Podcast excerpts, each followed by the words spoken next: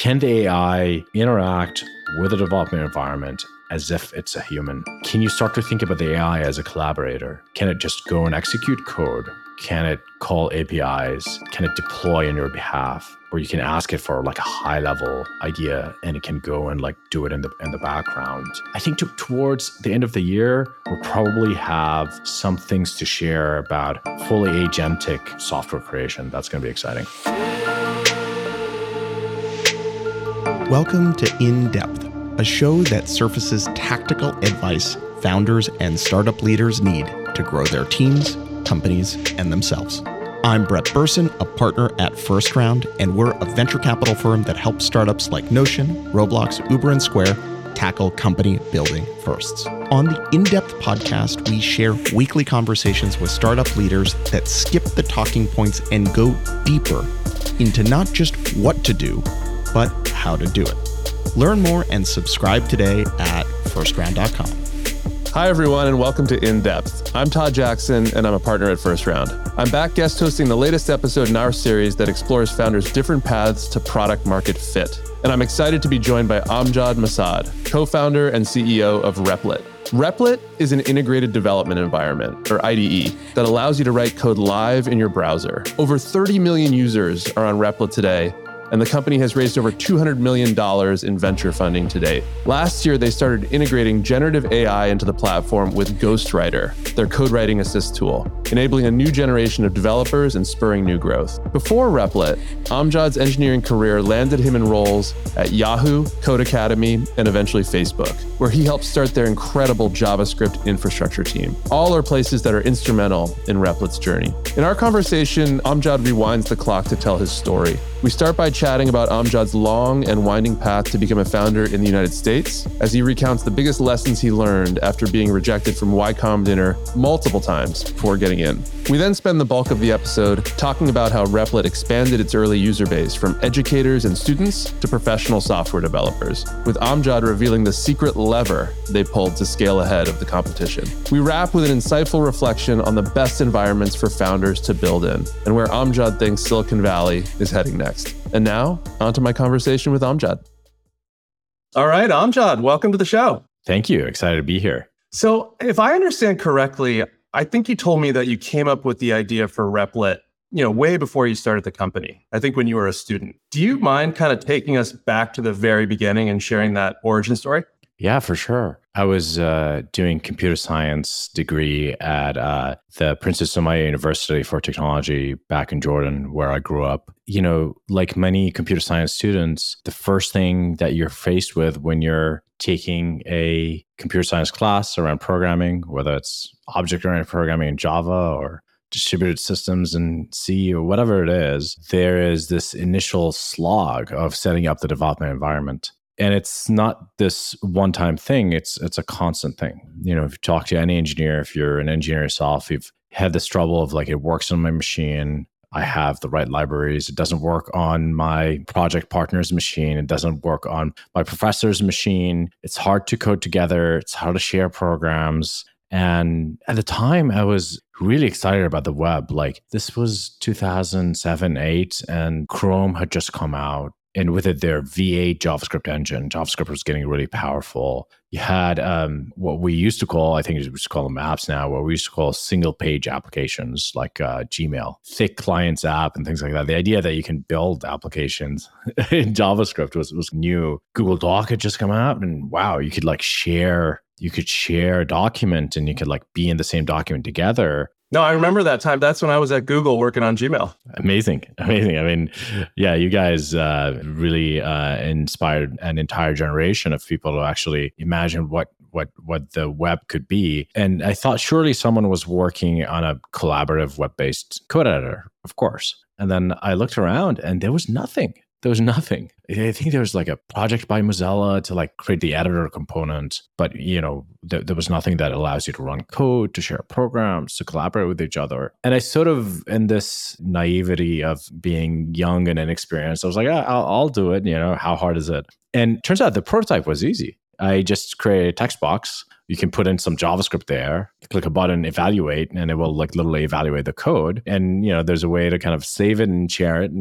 And my friends loved it. And so I immediately got instant feedback that, you know, what I'm building is useful, which is what you want to hear as a developer. And I was like, okay, well, you know, let me add a few more languages. How hard could it be? And I started writing interpreters and compilers. Python was becoming really big, and we were starting to use it at the university, and data science and machine learning was starting to be a thing. I was like, I want to add Python. And yeah, that was incredibly naive of me to try to write a JavaScript interpreter for Python. I actually went down that path, and it took me 6 to 12 months to give up.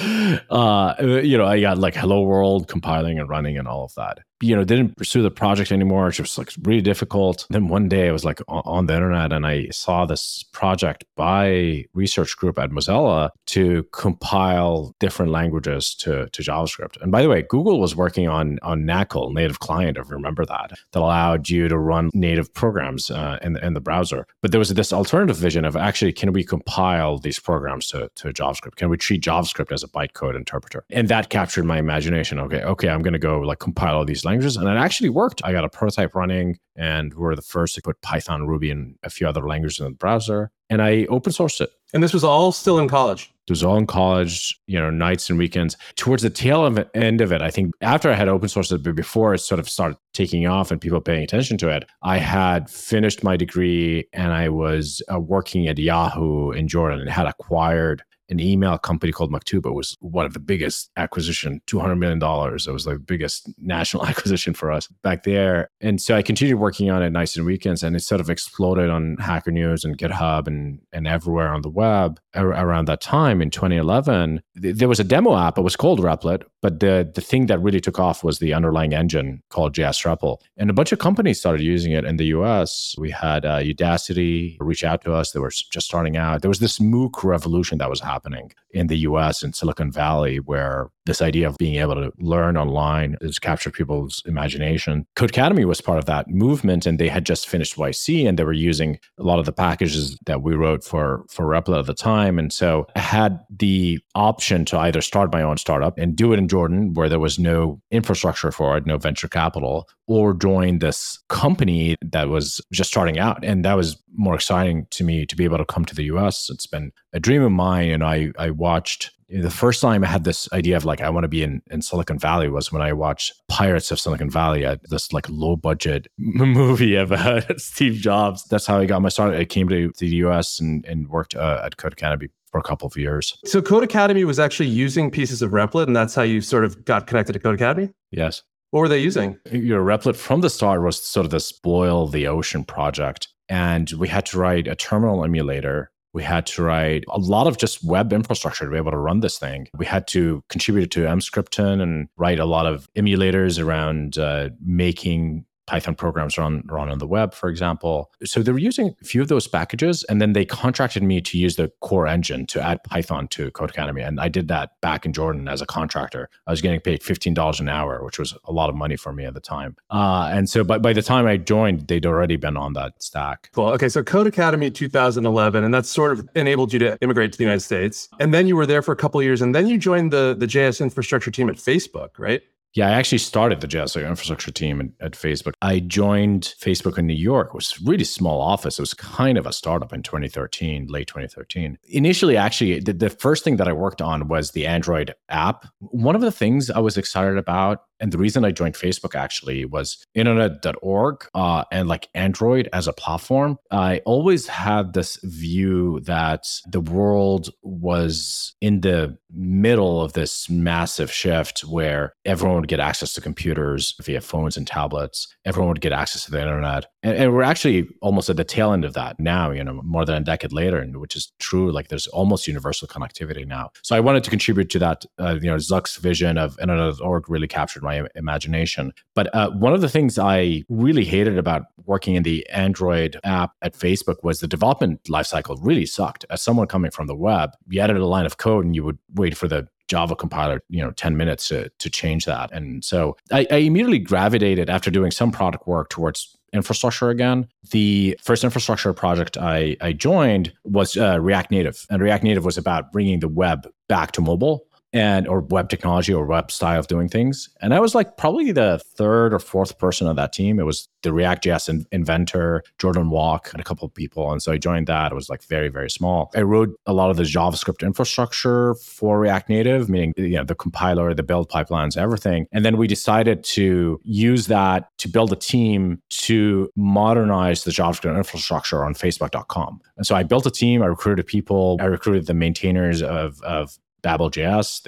He joined Facebook and a few other people. We built Jest. We built Babel. By the time I left, they also released Yarn. And so that team ended up being very prolific and really built the modern JavaScript dev toolchain. And that was a really fun experience. Eventually, we ended up powering Facebook.com just before I left. So that was really fun. And you were working on incredible projects. I mean, projects that are now widely used. Were you also in the back of your mind thinking still about Replit and, maybe I should make my own company out of this? I always was attracted to the entrepreneurship track, but I took a more sort of technology view on this and like a world view on this. So I had this basic beliefs, like one, that's universal connectivity, universal computer literacy, universal computer access. And that was incredibly exciting to me. Two, there's going to be a lot more developers in the world. There's going to be a lot more flavors of developers. You don't have to go to a computer science degree for 4 or 5 years to be a developer. And three is just, software development kind of sucks and we could make it a lot better. And those kind of ideas, and call it a vision, sort of dictated how my career progressed. And I was attracted to projects that fit within that rubric. And so by the time, my time at Facebook kind of concluded, and by the way, that was one of the most productive infrastructure time at Facebook where a lot of open source happened. And I thought it was sort of coming to an end. Obviously, they're still doing amazing stuff with Llama and things like that. And then I was like, okay, whatever happened to cloud development environments, collaborative programming. And at the time, I had started thinking about AI because I've written compilers and minifiers. And I always thought in the back of my head that it's an area that incredibly ripe for disruption by machine learning. It's a very laborious thing to write a compiler. It's actually somewhat straightforward.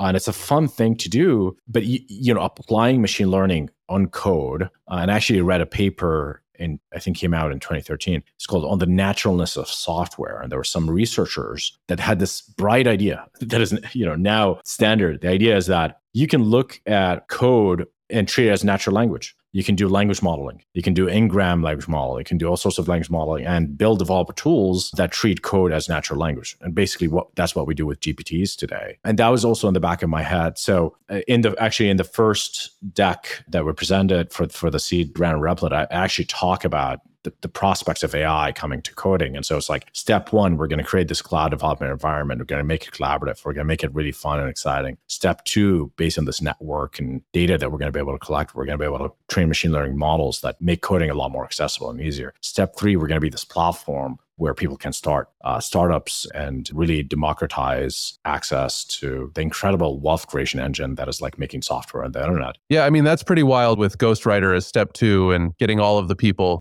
coding in a browser-based IDE. That's amazing. So, but what was the first thing? You left Facebook 2016, 2017. What were you building at that time? It was reviving the open source project. It had been basically dead for a few years. We still had that like sort of demo page. And so the first thing I did was I actually moved away from browser-based execution. I declared it a dead end. And it was sort of controversial because at the time, there was a bunch of competitors springing up that were starting to do browser-based execution. I thought it was a dead end because when we tried to scale it at Codecademy, the idea of downloading tens of megabytes of JavaScript on a Chromebook in Africa is just a non-starter. Mm-hmm. And so I thought cloud with universal connectivity and internet bandwidth improving, I thought cloud would be the way to go. So I started rewriting the project to become cloud-based execution. Docker had just come out. It became easier to do cloud-based sandboxing. That's the first thing I did, and then added a bunch of languages, and then the project started taking off again. So did it start getting kind of adoption immediately, or did that take a little while?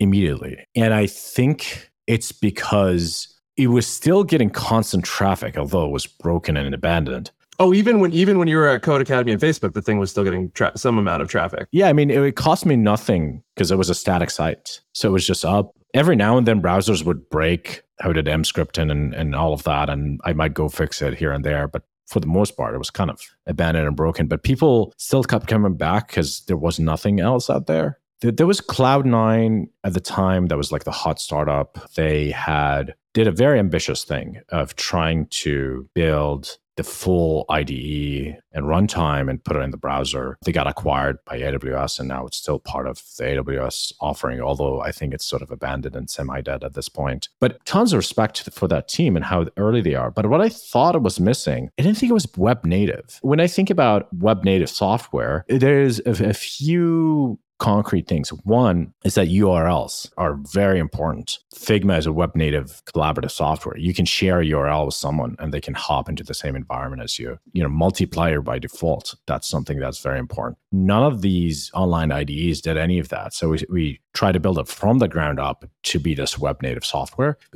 That meant we're taking a much bigger challenge. And that meant, you know, maybe monetization was going to be harder. That meant maybe that professional developers are not going to be able to use it at work for a long time. And that meant, you know, we were not very fundable as well, because we were not pitching an enterprise SaaS thing. We were just saying, oh, we're going to get a ton of people to use this thing, question mark, and then we're going to make money. So this was maybe late 2017, early 2018 kind of timeframe? Yeah. How many people were using Replit and like who were they? I want to say like on the order of 100,000 people. They were a combination of students that found it through a teacher. They were teenagers that found it on their own by just Googling, because web native teenagers, they just assume that everything runs in the browser. Actually, you know, a lot of them do not even have the concept of files and folders. I mean, they find it very distracting. And so they would look for it and they would find it. And then a long tail of different professional developers using it for prototyping, people on Stack Overflow using it for bug reproduction.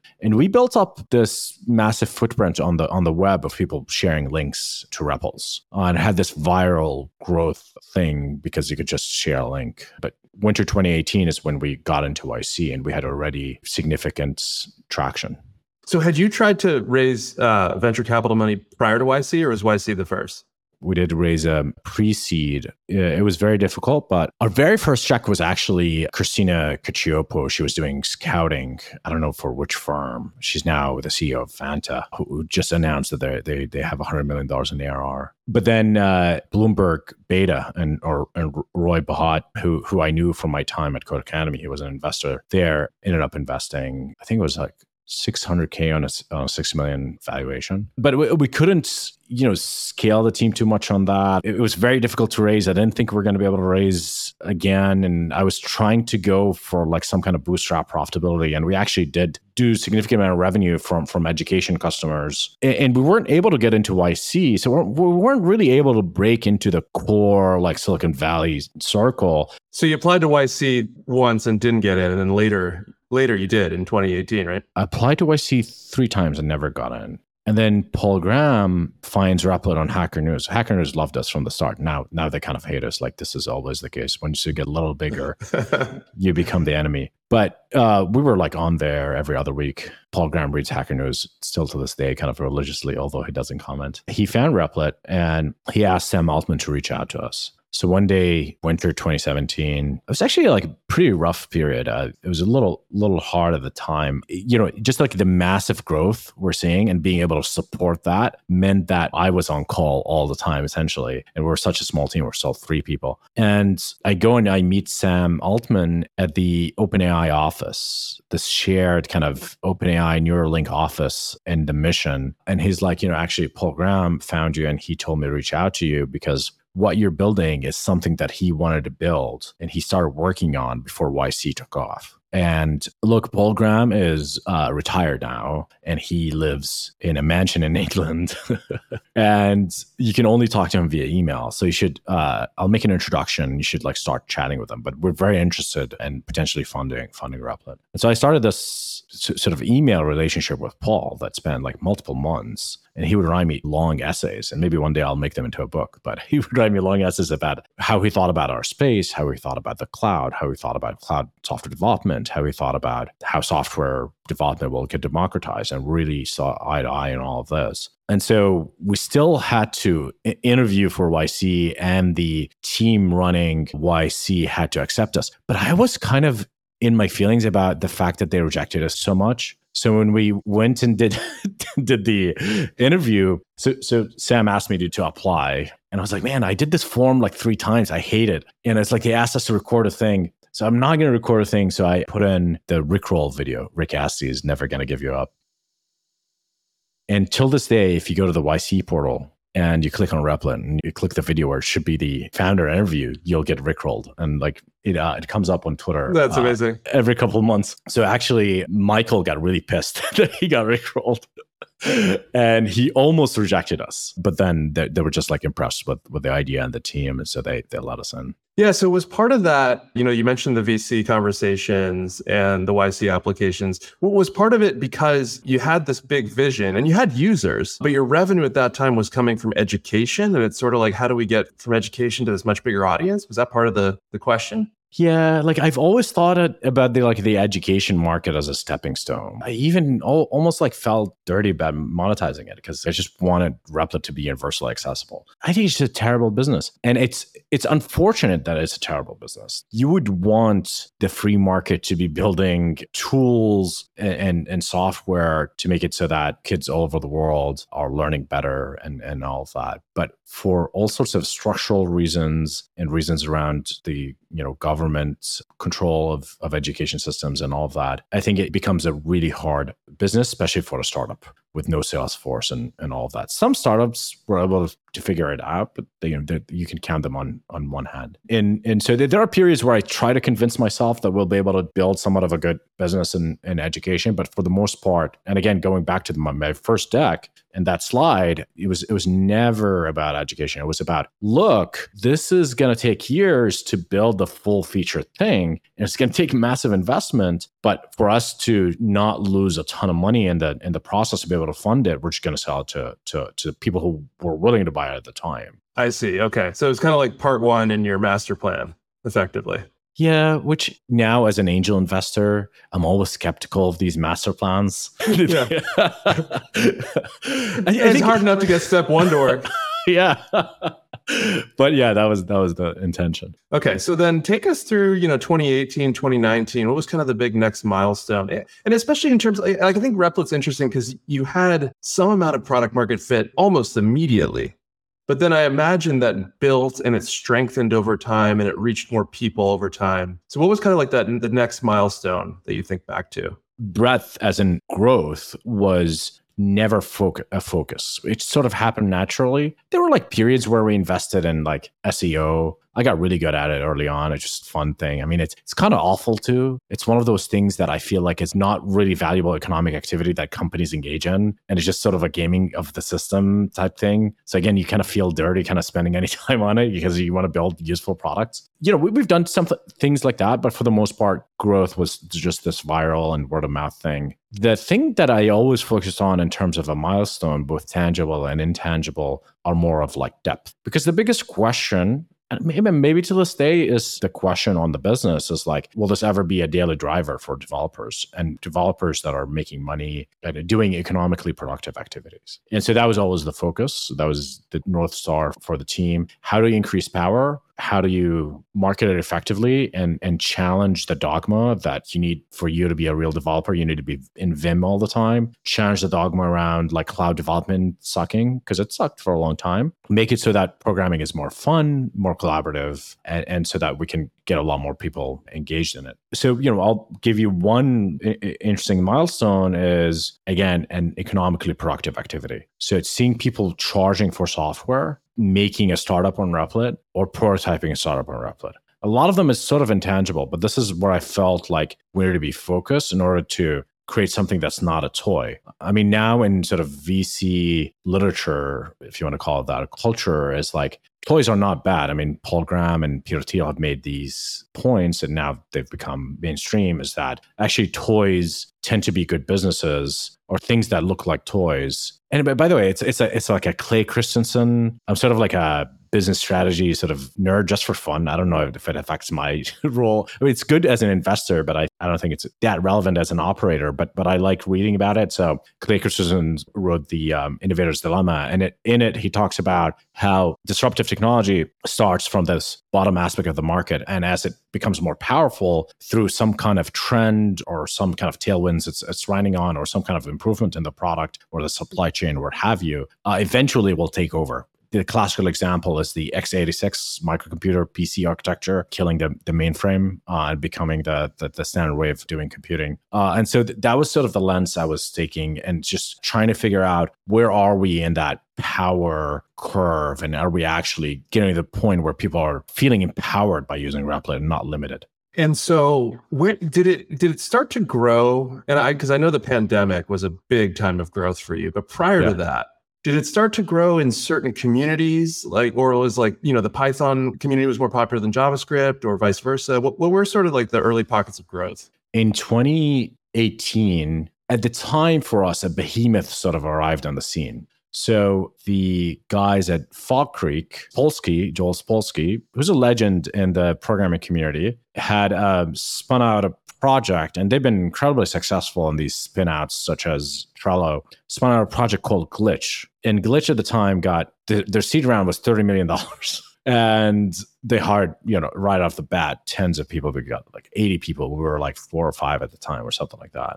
And they, put a stake in the ground. They said, like, we think that the universal language of the future is JavaScript. You can build full stack apps now. We can do Node, and you can even write JavaScript in your database with Mongo. And so we're just going to build a end-to-end JavaScript stack. And they capture people in imagination. The bet we should make is we should be a general purpose platform, and we should not be in the business of betting on certain languages. We should support as many languages as we can. Now, in retrospect, it turned out to be a great bet, because right around the time when everyone was saying like JavaScript is the lingua franca, Python started growing like crazy, and we started seeing it in the numbers. And we almost had the secret that other people did not have, because we look at the data and we're like, oh my God, Python ate into the CS 101. It was no longer Java or Lisp. Now it's moved to Python. Then Python grew on the back of like early web development with Flask and things like that, although Node was challenging it there. And then the data science and AI ML revolution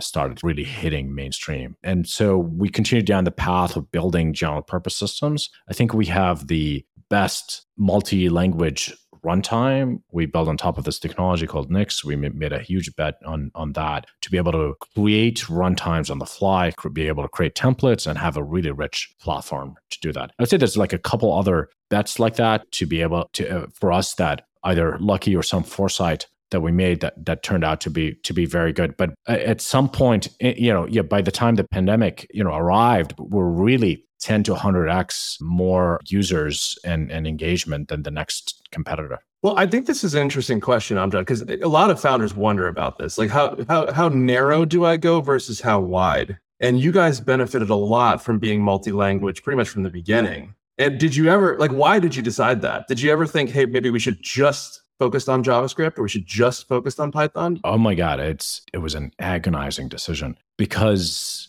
the Silicon Valley, I want to call it dogma, is do one thing and do it right. And you can narrow wedge. Yeah. Yes, you can be.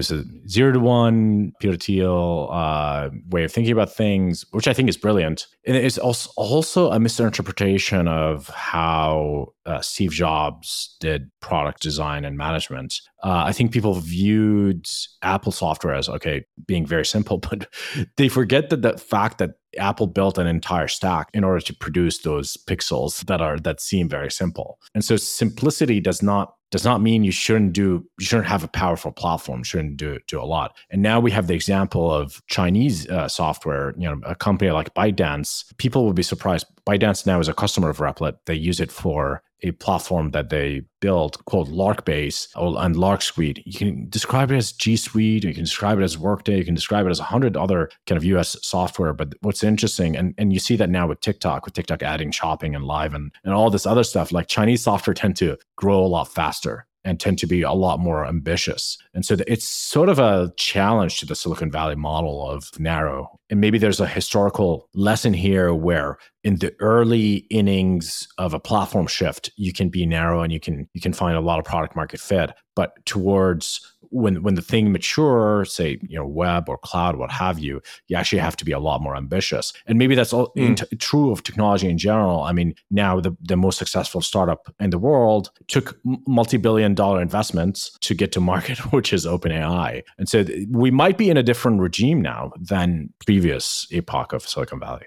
So how did this kind of play out over the years? You're going after this very ambitious vision. I think you were starting to raise quite a bit of funding over these years. And I'm curious what the, how the fundraising was for you now going into 2020, 2021, and sort of what your approach was to now we've got to grow the revenue side of this business in addition to the usage. Fundraising was never easy for Replit, again, because it's such an ambitious plan and admittedly was almost somewhat sparse on the details of monetization.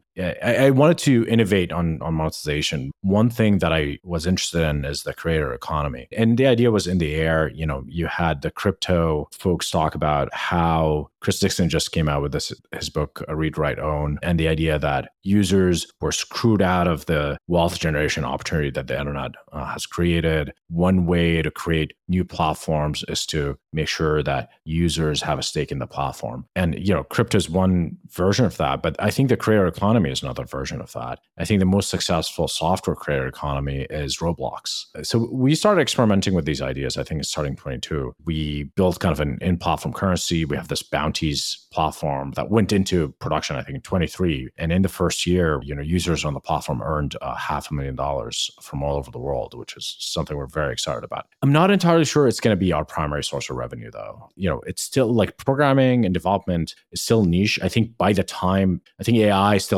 AI capabilities need to go longer. It needs to get a lot more powerful for it to be like a really meaningful thing. It's an area of continued investment, but I think where the business model might land is actually a lot more boring in a way, which is like SaaS/cloud, where we're seeing the most growth now. So we have this core plan. The core plan gives you everything that you need in order to build an application. It gives you a database. It gives you a software development environment.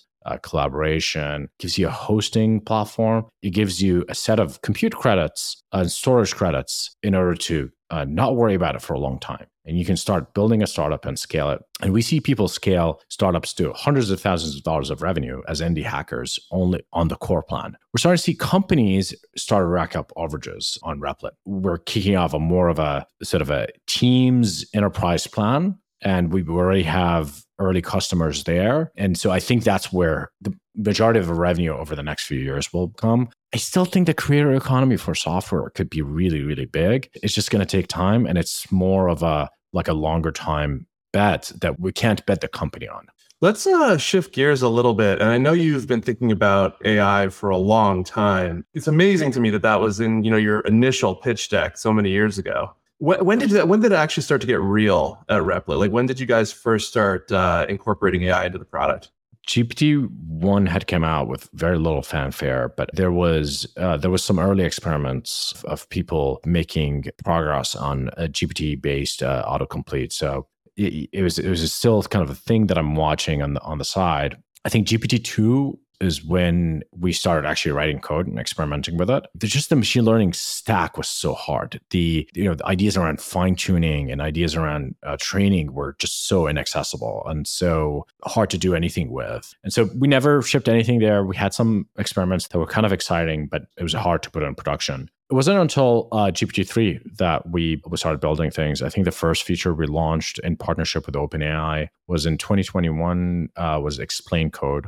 And I think it was like one of the first coding applications of GPT that went into production. And then we started building what became Ghostwriter. Now we hit a major roadblock. So Ghostwriter is our Copilot equivalent. It's different in ways we can discuss it, but the core features, the autocomplete feature, is similar to Copilot. And the major roadblock there was latency. to be, you know, GPT-3, even now, GPT-4, GPT-3.5. GPT 3.5 has gotten a lot faster, but at the time, it was really slow and it was really expensive. Mm-hmm.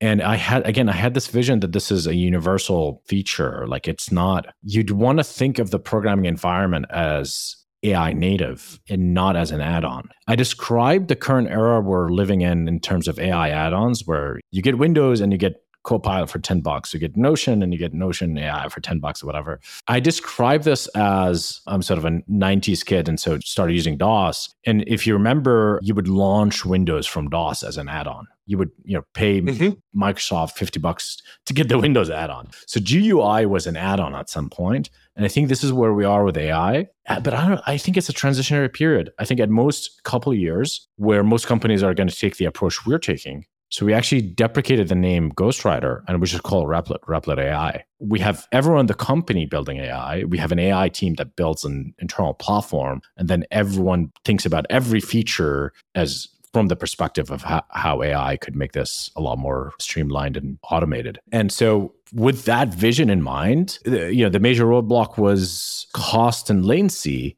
You know, we were later than I would have liked because we were doing a lot of R&D internally trying to figure out how to run smaller models.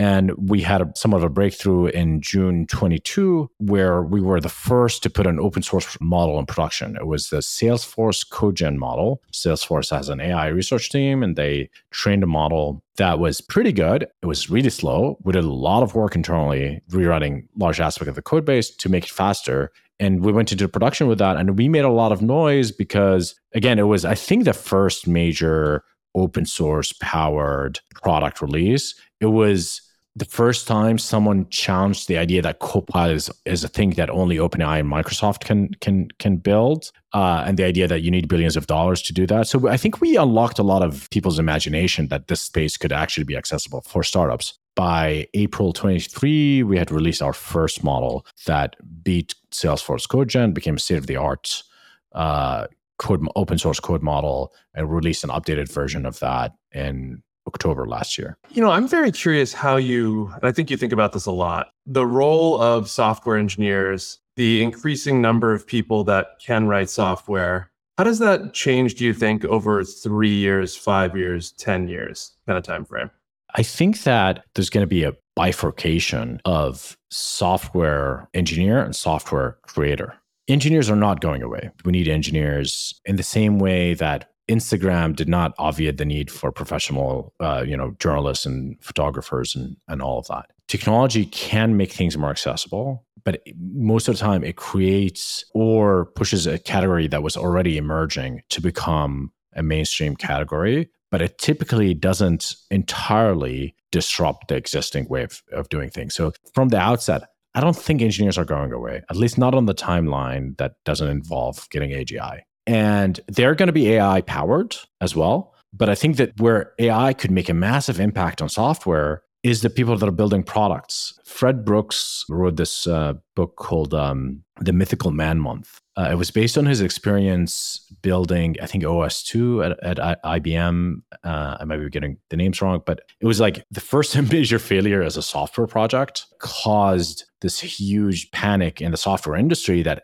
actually, like, we don't know how to make large-scale software. So he wrote this entire book about how software engineering needs to be thought of as a new discipline, and the idea that you can throw a person at a project and reduce the number of months it takes to ship that project. The more people you add, the more complexity you add. There's no way to measure productivity. There's an essay in there about accidental complexity. Most of the things that take time in the individual software engineer work is accidental complexity, meaning the tools are actually working against us. And the way we think about it at Replit is the reason there isn't as many software entrepreneurs, software startups, software creators is because most of the time the tools are in your way. So if we try to abstract and solve a lot of this accidental complexity, we're going to be able to unlock an entirely new type of software creator that can start startups, that can do things, decreasing intricacies of coding over time. So that creates a new discipline, I think. And the software engineer, on the other hand, which we also want to support, but their role, if I go to the future, 5 years in the future, they're still going to have some kind of code editor. They're going to still have AI all over the place. They're going to have AI, ChatGPT. They're going to be talking to different AIs. They're going to be debugging, but they're still going to be typing some amount of code. They're still going to be debugging some amount of code. And they're still going to be generating totally novel code that GPTs have never seen. And again, GPTs are a function of their data. So there's a lot of data locked up in enterprises that are not really going to make it into the general purpose GPTs that, so there's this problem with it. Whereas for the product engineer or the software creator, I'm calling them, it's most of what they do is kind of repetitive. And so with AI agents and all of that coming down the pipeline, they're really going to be superhuman in their ability to be able to deliver customer value. The software creator I like the terminology, by the way, software engineer, software creator. They still have to be able to read the code and correct the code, right? I mean, a lot of it's generated for them, but they still have to be fluent. Is that right?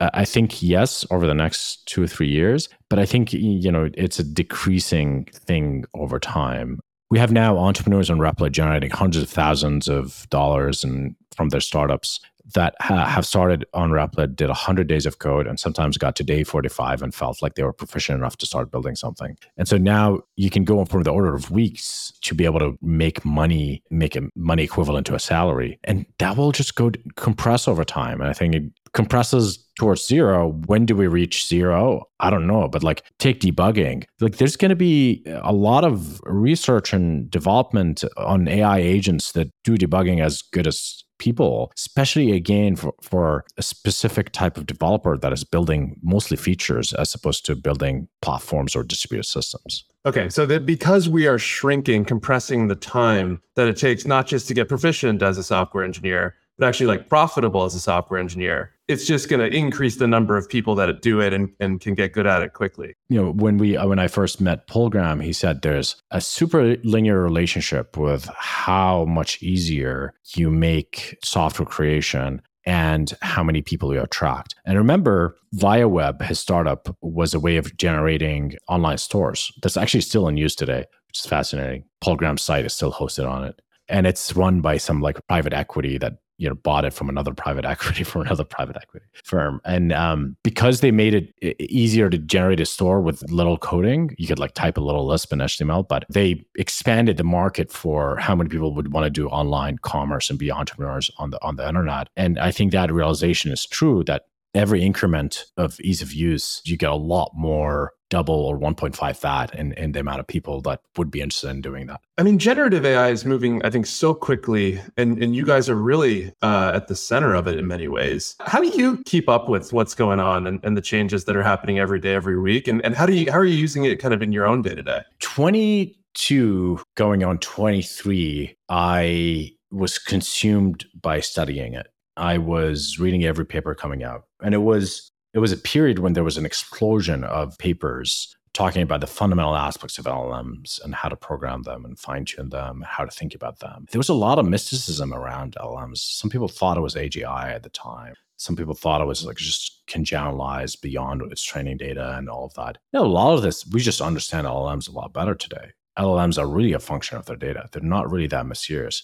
I mean, the most reductive way to think about an LLM, which is still true, is a compression engine. Being able to explain something and removing the mystery of it does not mean it's not powerful. A lot of people read my views on this now as kind of being bearish or something like that. No, I'm incredibly bullish, but I understand it better now. There's nothing really magical about it. The scaling laws and all of that. I think these models will continue to get more and more powerful, but they're bottlenecked by their data and the techniques to make them useful for downstream tasks, which is fine tuning and RAG. And I'm sure we'll discover more techniques in the future. This is, I think, where I sort of got a lot of education in LLMs. I talked to a ton of people, and I used Twitter to kind of test my ideas. And then it just became about execution, especially after we raised our last round and kind of hiring, and was a little removed from that. But honestly, I don't feel like I'm missing a lot. And here's the reason, and it's sort of a sad reason. A lot of the labs have sort of closed down how much they publish. And you might have noticed that there isn't as many groundbreaking papers. A lot of the papers are rehashing things. A lot of the papers are fake. There's been a few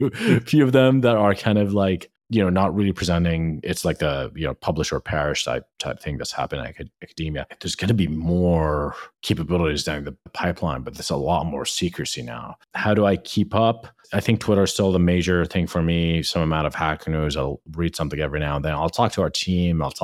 Through my angel investing, I learn a ton about how you can apply these capabilities, but it's sort of slowed down a ton as well. So in terms of how do I use it, the way I use GPT-3 circa 21 is still my preferred way of using it, which is the old school style of prompting. I recently was able to diagnose myself with an issue that perplexed me and my doctors for 2 and 3 years. I'm sort of not ready to talk about that yet. Maybe I'll talk about it publicly at some point, but I had some chronic issue that was sending me down all sorts of different paths, and it was kind of annoying and wasted a lot of time and money. And then recently, I went back and actually just before OpenAI deprecated DaVinci 3, I think, and I used the old style of prompting. And now I go to Mistral, Medium, or I like the completion models. Like the old style prompting is more like programming. Chat models are made for the lowest common denominator. It's made for the end user, for the consumer. I still like,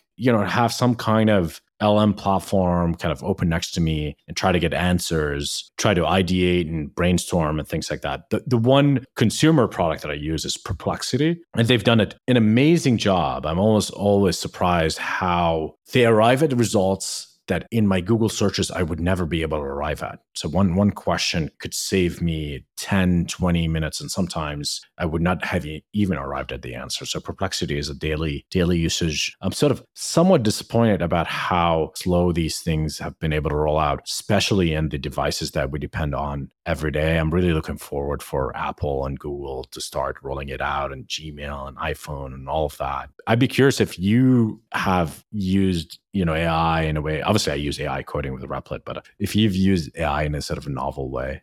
Probably not terribly novel. I mean, I have used Perplexity. I actually am a pretty big fan. I use GPT-4, obviously, but I'm a pretty big fan of Bard. I find that for a lot of the like VC style research stuff I do, where it's kind of like a combination of what's in the model and stuff it's got to find on the web, to compare different companies and earnings and stuff like that. I've really gotten pretty into Bard. I'm probably a DAU of Bard. Well, I need to use it again after the Gemini upgrade. I haven't really checked it out, but it's really cool that the index is integrated there. Like it's not actually going and doing a web API. It's obviously much faster than that, which I think makes it really cool. Zooming out, Amjad, 2024, big year for Replit, obviously. What's kind of on your mind? What are the top 2 or 3 things you're thinking about for Replit now? Scaling revenue and just like making sure the core business works really well and is reputable. And we understand the growth levers and all of that. Boring a little bit, but I think 2024 is going to be the commercial sort of year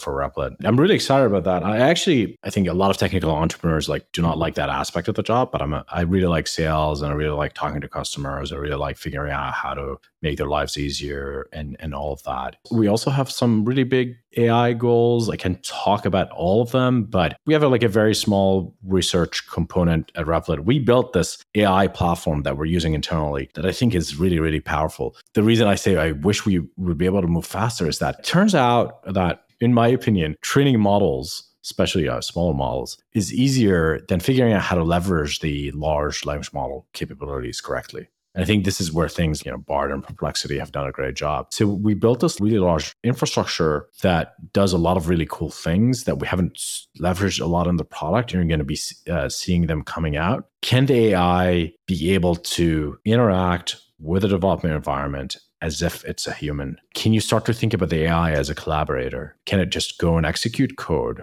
Can it call APIs? Can it deploy on your behalf? Can it do background tasks where you can ask it for a high level idea and it can go and do it in the background? And so that's going to be a big area. I think towards the end of the year, we'll probably have some things to share about fully agentic software creation. That's going to be exciting.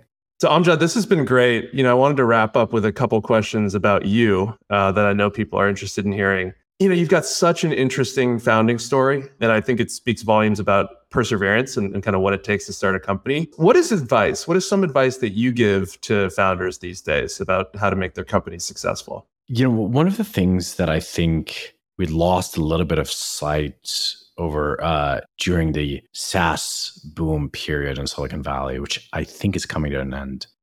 Is the idea of like tinkering and the idea of following your passion and interest without an immediate potential for commercialization and for VCs to be able to fund that. And there's a lot of exciting models out there, such as they call them the like pre-idea models, such as South Park Commons and others, I think, will they'll fund you. It's just as a person, although we'll get some option to invest in the company if you arrive at something. But I think whenever there's a new capability that's arriving on the scene or new platform, you just have to do a lot of experimentation. And a lot of this stuff looks like mad science-y stuff. You know, Replit was a sort of a mad science project. Like, can you run Python and Ruby in the browser, right? That's like kind of crazy idea. You know, with AI, I think circa, again, 21, 22, we did a lot of mad science stuff. Actually, one of the first commits to LangChain was referencing something I implemented, which is how to call Python from GPT-3. It was a lot of fun. A lot of hackers on Twitter were like figuring out how to do prompting and how to do, like, we mapped out the space of, you know, tool usage and things like that that are now becoming more standardized. But I still think there's a lot more. There's a lot more experimentation and pure tinkering and hacking that could generate a lot of non-obvious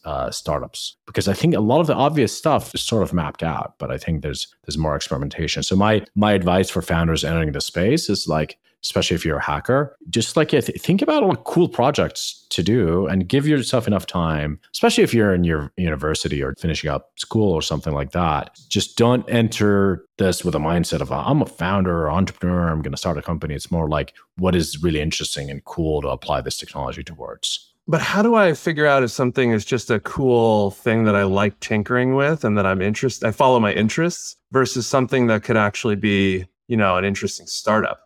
Yeah, I mean, the short answer is you can't know until you actually try it, right? But you'll have some inkling that this could be useful. When Zuck started Facebook, Facebook was a side project. I think their main project was called Wirehog. So it was like, oh, file sharing is a real business idea.